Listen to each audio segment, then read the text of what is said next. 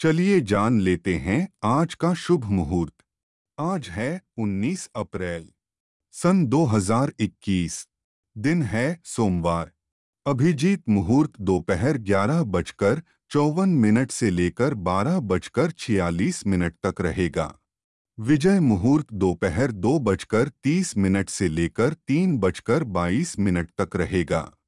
गोधूली मुहूर्त शाम छह बजकर छत्तीस मिनट से लेकर सात बजे तक रहेगा।